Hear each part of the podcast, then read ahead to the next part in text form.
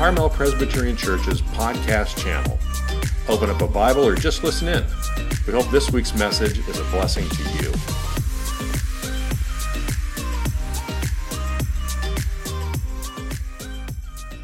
We're blessed to have the Yang Bauer family with us today. Good morning to you guys. Hi, Pastor Tim. Hello, CPC family. Of course, I want to talk to you about the amazing mass distribution that your family was a part of. But before we do that, tell us a little bit about your family and faith. I was raised in a Christian home in the Santa Cruz area, and we were always very much involved with church, and most of my family are still involved with ministry today. I was converted to Christianity when I was a freshman in college in China. Missionaries came from Bethany College, from Scotts Valley. And later on, there was a crackdown in China on Christianity, and I was exiled and came to the United States and became a student here. And how did the mass distribution project come to be?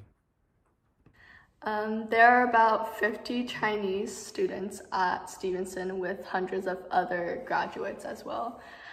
These children have had so many experiences with the sudden change from leaving school early and having to go on like almost 50 to 60 hours of plane flights, testing, and even when they got home, they had to be quarantined for 2 weeks.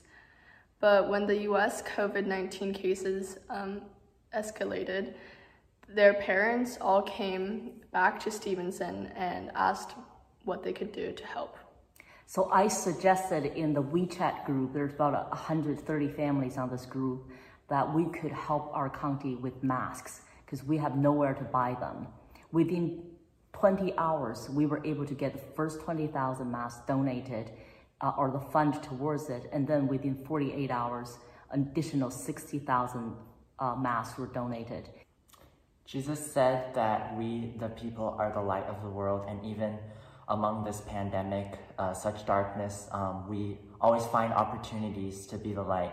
And it's just been so relieving to see people's faces, knowing that they got the masks that they might need to traverse this pandemic.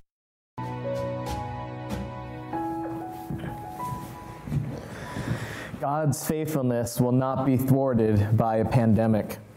Amidst the most difficult of circumstances, God continues to use regular people like the Bauer family to give people a glimpse of hope that God really does see them and that God really does care for them. You know, it's been a whirlwind of a week with pronouncements regarding the reopening of the economy and of churches. And our church reopening team is meeting, and we're making plans on when we can get back together in person, safely and smartly. But I'm lamenting the divisions among Christians in our nation about this whole church reopening issue. I'm also lamenting things like the African-American man, George Floyd, who was killed while being detained by the Minneapolis police. My African-American pastor friends are asking us in the church to not be silent. I'm lamenting the fact that so many are out of work, that businesses are struggling, people are lonely, families and teachers are worried about what school will look like in the fall. And yet, Psalm 139, it says that God is among us in the struggle and that we as God's people can find a way forward. That's what Psalm 139 says, that we are not without hope, that He is with you today. And no matter where you are, He sees you. And you can praise Him even while the enemies of life seem to be at your door today.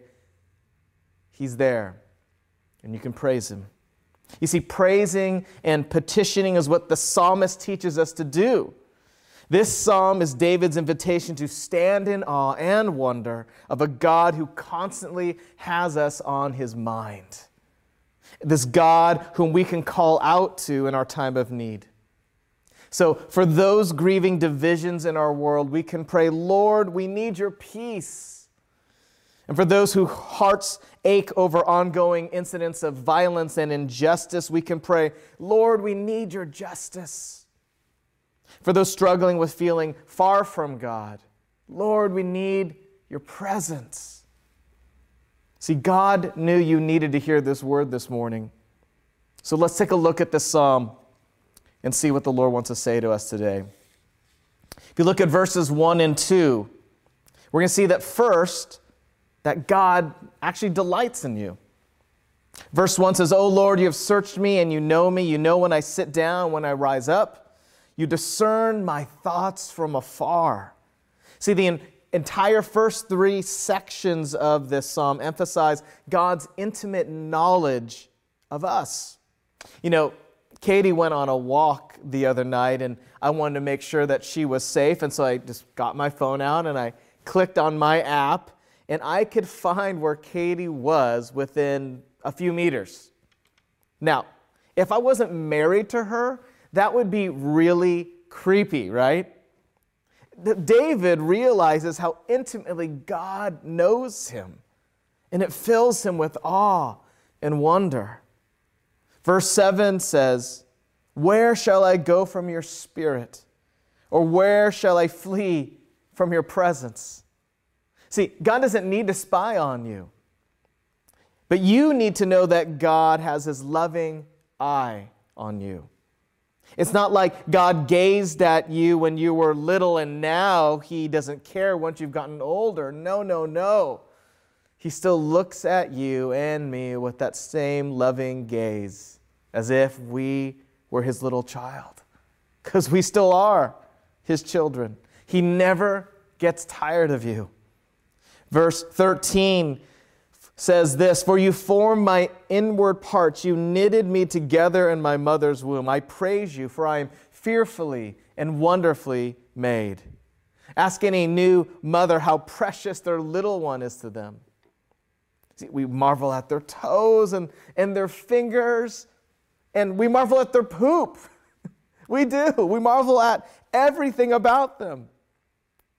New parents marvel at their children, and it's almost hard to imagine that God sees us like that, but a million times over. He loves us, even with our wounds, even with our scars. His gaze is still fixed on us. God's gaze is so perfect that he never tires of looking at us.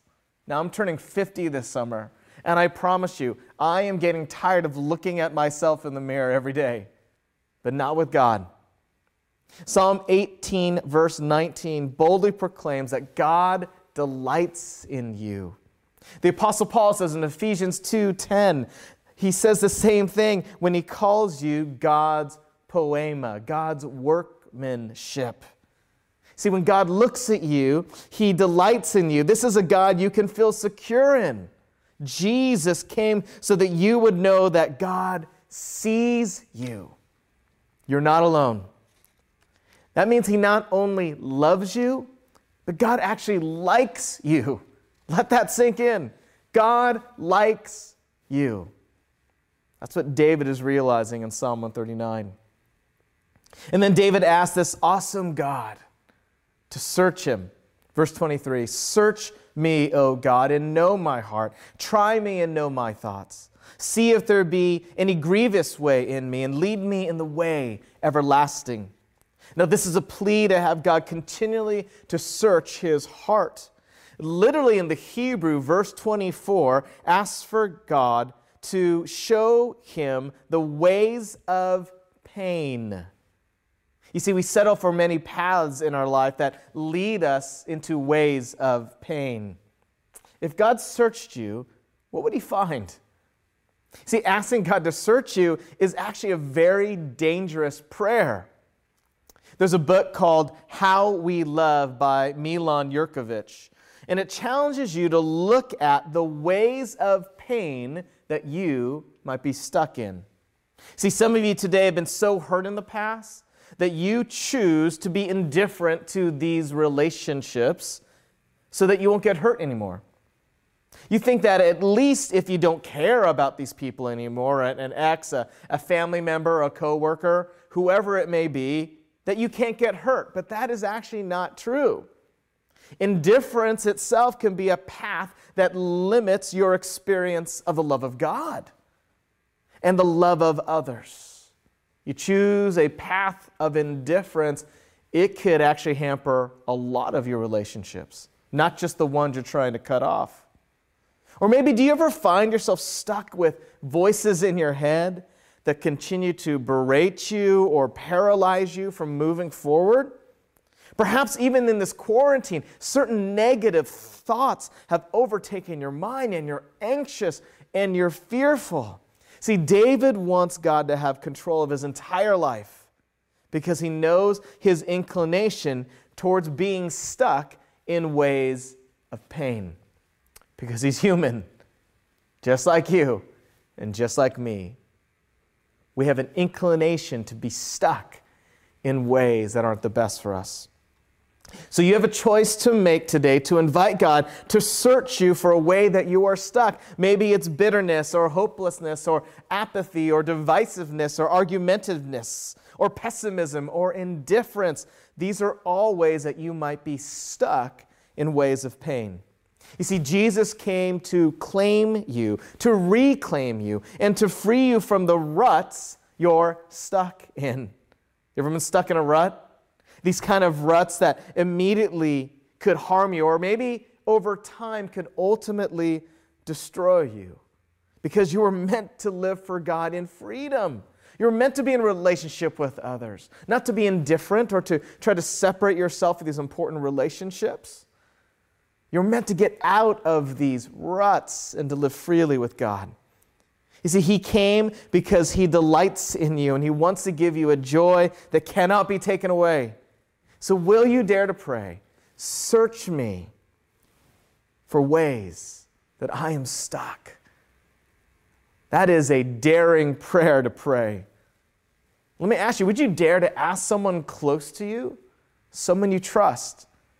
Ask them, do you see any ways you think I might be stuck in some ways of pain?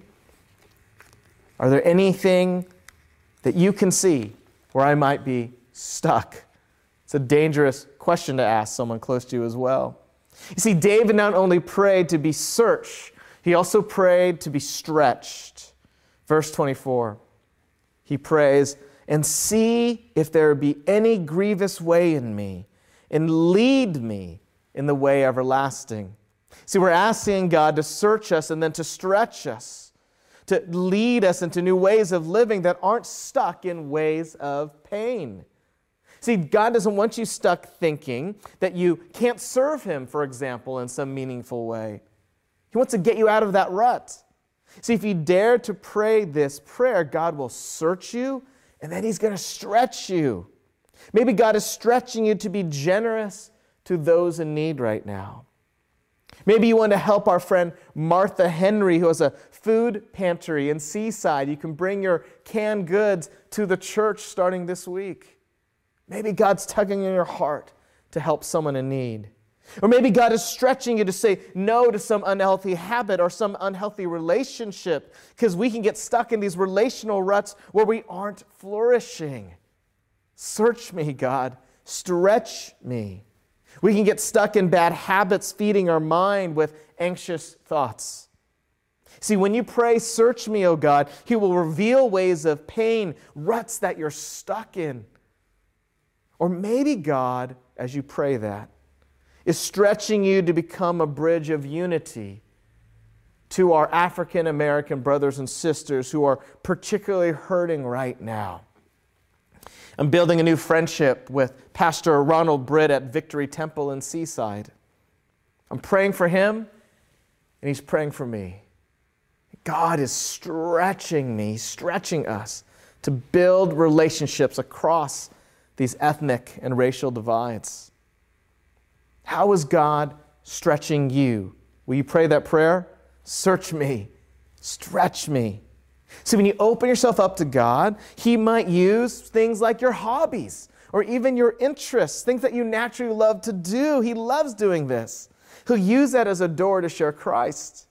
I heard about recently a college student named Destiny, and she loves hip-hop dance. And so what she did with this quarantine, she started an online group where they just share their favorite dance moves.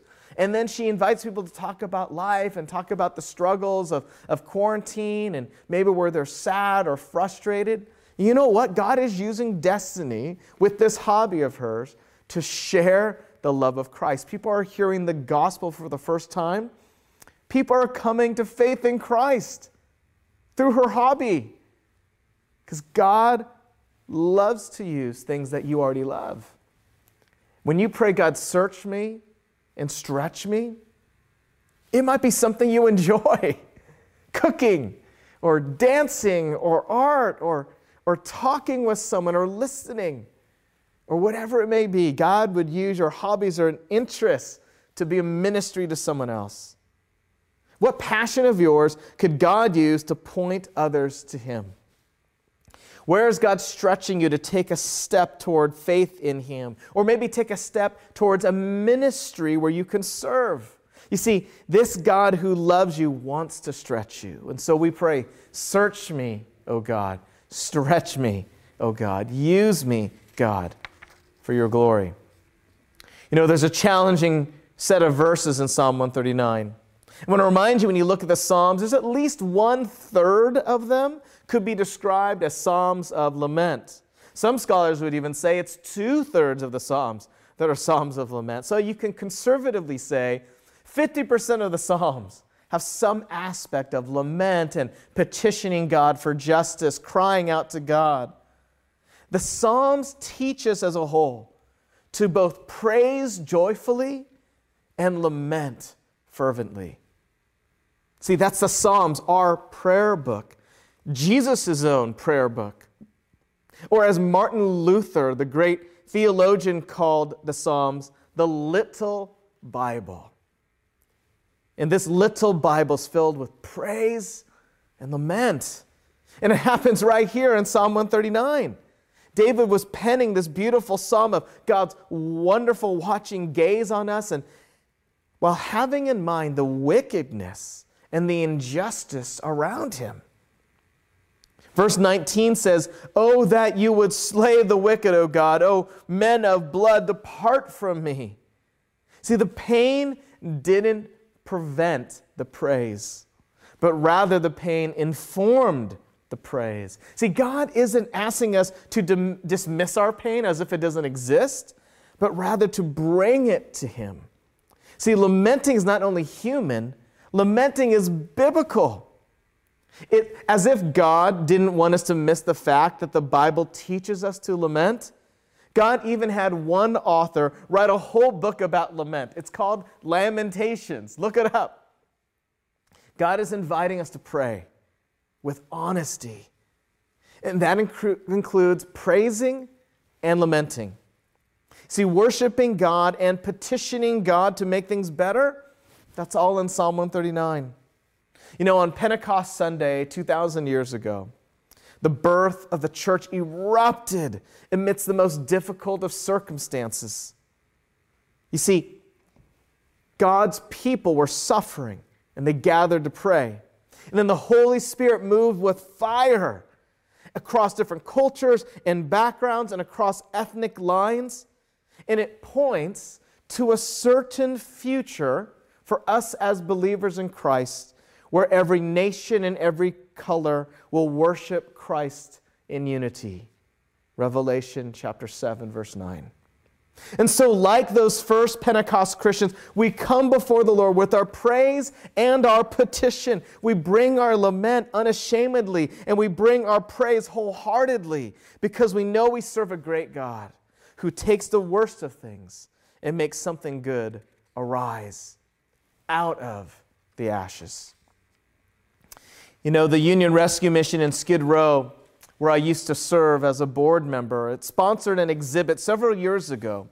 It was called Sacred Streets. It was a temporary outdoor installation that featured portraits of the homeless as drawn by artist Jason Leith. Now, Jason drew the portraits on reclaimed objects that were meant to tell a story to parallel the people depicted, a story being found again and a story of people being renewed. Now, his vision was to reveal the beauty and dignity in Skid Row through art, using whatever materials he found with his subjects. That could be concrete or cardboard or a bottle or a chair. Now, Robert was one of Jason's subjects who willingly sat for his portrait. And the first thing he told Jason was about the horrors of crack cocaine as he lifted up his shirt to reveal the scores of large red lesions that were a result of his decades of drug use and being on the streets. And Robert asked Jason to include these scars in his portrait. And Jason told Robert that he was going to poke holes in the paper to depict his scars. Once it was finished, Robert took a long look at his portrait. And he looked at Jason, and he made sure to reiterate how he wanted this portrait to warn others about the dangers of crack cocaine. A week later, Robert called Jason excitedly to tell him that because of the portrait, that he checked himself into a rehab center, that for the first time in decades, he has been clean. Robert was discovering a God who delighted in him, a God who searched for him, a God who stretched him to become healthy and whole. See, Psalm 139, verse 17 says, "How precious to me are your thoughts, O God. How vast is the sum of them. If I would count them, they would be more than the sand. I awake, and I am still with you." See, Robert was finally seeing himself as the beautiful creation that God had always intended and God has always seen. Not the broken and scarred person that Robert saw in the mirror. See, Robert was starting to see himself the way that God saw him. And that gave him hope. I don't know if you're perhaps like Robert today and you have some scars. See, David in this psalm was talking about a God who would one day come in Jesus Christ to redeem our scars. You see, God is not repelled by your scars. He came for them. He came to heal. Christ took a cross to prove to each one of us that He loves us with an everlasting love. See, you're His very own handiwork, and He wants you to see your beauty. He wants you to know your scars are redeemable. See, when you pray, "Search me and stretch me," God reminds you that you have the Holy Spirit in you to get you out of the ruts that are holding you back from seeing yourself as God sees you, holding you back from a ministry that God wants you to engage in, holding you back from getting out of these ways of pain, these ruts that you are stuck in. Or maybe you're like Jason the artist, and you have these passions and these resources, and you just need an opportunity to share them. Pray that daring prayer, "Search me, God, stretch me, show me a way that I can use these gifts from you to bless someone else." Pray that prayer and see how God might take a passion of yours, maybe an interest of yours, and connect it with a great need to bless someone. Would you join me in memorizing another scripture? Psalm 139, verses 23 through 24. "Search me, O God, and know my heart. Try me and know my thoughts. And see if there be any grievous way in me, and lead me in the way everlasting." That is what God wants to put in our hearts and in our minds. Search me, God. Stretch me, God. Let's pray. God, as we are here hearing your word, we pray your Holy Spirit would sear upon our minds the very thoughts of you, God. Lord, help us to see ourselves with your eyes. Lord, help our hearts to have the same brokenness for the things that break your heart, God. Lord, give us the courage to pray that daring prayer. Search me, God. Stretch me, God. Use me, God. Get me out of these ruts, oh God. Help me to see the different ways you have prepared me to bless others. Oh Lord, you are a good God and a great God. Help me to see how closely your gaze is upon me. Not so that I'm stuck gazing upon myself, but no, as I realize I'm secure in you, Lord, oh, I realize I'm free to serve others with courage and abandon and with your power and the Holy Spirit. Oh, Lord, on this Pentecost Sunday, we pray for renewal of your Holy Spirit power.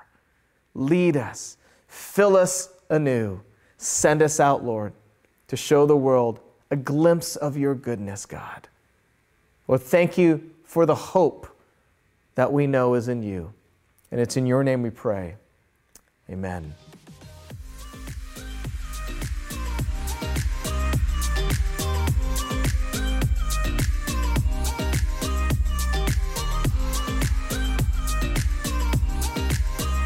Thank you for listening. For more information about Carmel Presbyterian Church, visit our website at www.carmelpres.org or any of our social media pages. Have a blessed rest of your week.